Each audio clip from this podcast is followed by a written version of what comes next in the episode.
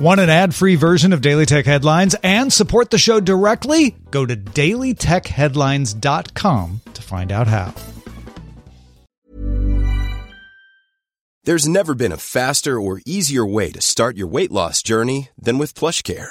PlushCare accepts most insurance plans and gives you online access to board-certified physicians who can prescribe FDA-approved weight loss medications like Wegovy and Zepbound for those who qualify. Take charge of your health and speak with a board-certified physician about a weight loss plan that's right for you. Get started today at plushcare.com slash weight loss. That's plushcare.com slash weight loss. plushcare.com slash weight loss. My business used to be weighed down by the complexities of in-person payments. Then, Stripe Tap to Pay on iPhone came along and changed everything. With Stripe, I streamlined my payment process effortlessly. No more juggling different methods. Just a simple tap on my iPhone and transactions are complete. What's truly remarkable is how Stripe caters to all my customers' preferences. Whether they're using cards, Apple Pay, or other digital wallets, Stripe ensures a smooth checkout experience every time. Setting up Stripe was a breeze, taking just minutes to get up and running. From local markets to global retailers, Stripe helped me expand my reach and grow my business with ease. To learn how Tap to Pay on iPhone and Stripe can help grow your revenue and reach, visit stripe.com slash tap iPhone. I'm Rich Stroffolino, and these are the tech headlines for the week that was. Canada's North, the company behind the Focals AR glasses, has acquired Intel's augmented reality technology profile, including the tech behind Intel's Vaunt glasses. Focals and Vaunt both use a laser embedded in the stem of the glasses to reflect images directly onto the retina. Focal says it's about to start shipping, but has not announced a firm date, although pre orders are available for $999 in select retail locations. Focals are meant to allow users to see and respond to texts, get turn by turn directions, check the weather, request an Uber, talk to Amazon Voice Services, and more. The U.S. Senate Intelligence Committee released their report looking into the allegations of Russian influence into the 2016 presidential election.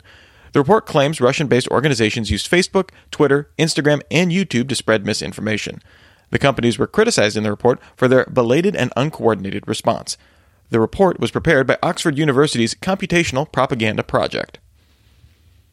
Google announced it removed millions of Play Store reviews and ratings in the last week, and has also removed thousands of apps that it believed have received suspicious reviews and ratings. The company wants to weed out app developers who buy ratings and reviews to deceive users or ruin competitors' reputations, or developers that use in app rewards for user ratings and reviews. Google will also attempt to quell uncivil users who use profane, hateful, or off topic language in reviews by asking Play Store users to report any reviews that users suspect are breaking these rules. The company says it's trying to clean out the Play Store and promote real, constructive feedback. Good luck. Microsoft will bring a feature to Windows 10 Pro and Enterprise next year called Windows Sandbox. When virtualization is enabled in BIOS, users can isolate an app to the sandbox so it can't affect the rest of the system. When you're done, the 100 megabyte sandbox is deleted. The feature will be available for testing in build 18305. The New York Times alleges Facebook provided access to users' information to hundreds of tech companies like Microsoft, Netflix, and Spotify without user permission. Facebook says the access described only involves users who log into their Facebook accounts on the sites involved. For instance, users who log into Facebook on Spotify could allow Spotify to automatically send messages about what song they're listening to. In the wake of the report, the UK's Digital, Culture, Media and Sports Committee issued a statement calling on competition authorities to open an investigation. Tuesday night, Elon Musk demonstrated a car modified with retractable tracking wheels traveling at 44 miles an hour over a 1.14 mile test tunnel. Musk believes he can make the technology work at 150 miles per hour over understandably longer distances. He would like to create a system of tunnels under cities with a combination of private and autonomous cars providing transportation. An Amazon user in Germany got access to more than a thousand recordings from another user of Amazon's assistant because of what the company says was an unfortunate case of human error. In addition to listening to his own recorded activities, the user was able to access 1,700 audio files from a stranger when Amazon sent him a link. The files were deleted from the link uh, Amazon initially sent him, but he had already downloaded them. The other user was reportedly able to be identified based on the recorded information available and was contacted by the German trade publication CT. Google will now use the mobile first indexing for more than half of its web page search results globally, favoring mobile sites over desktop sites in its search results for the first time. Google started its mobile first indexing effort back in 2016 and said it would shift over to using the mobile version of the website's uh, content to index its pages. China has resumed approving new video games for sale after a nine month freeze. A new batch of games has been reviewed and will soon receive licenses for domestic publication. A new body has been created to review ethical issues as China says it wants to combat childhood myopia and online addiction. Tencent announced in October it will use facial recognition to detect minors playing games and enforce mandatory limits. Sources tell Bloomberg that WhatsApp is working on a cryptocurrency to allow money transfers, particularly for the remittances market in India. A stablecoin would be pegged to the US dollar. WhatsApp is still working on the strategy and plans for the asset, so the coin is not really near release. India leads the world in remittances with $69 billion sent home uh, to India in 2017, according to the World Bank. And what better way to mark the end of 2018 than one more cryptocurrency?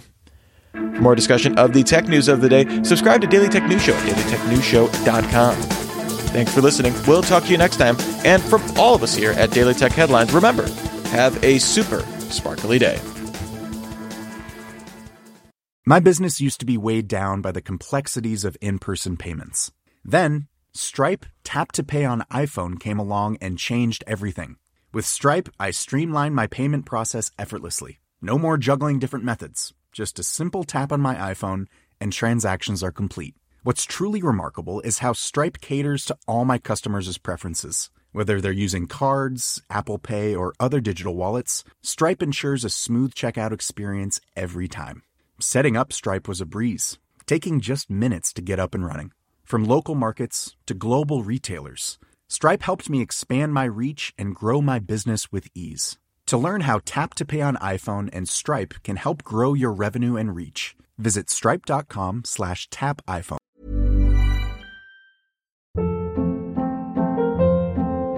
Hold up. What was that? Boring. No flavor. That was as bad as those leftovers you ate all week. Keke Palmer here, and it's time to say hello to something fresh and guilt-free. Hello Fresh. Jazz up dinner with pecan-crusted chicken or garlic butter shrimp scampi. Now that's music to my mouth. Hello Fresh. Let's get this dinner party started. Discover all the delicious possibilities at hellofresh.com.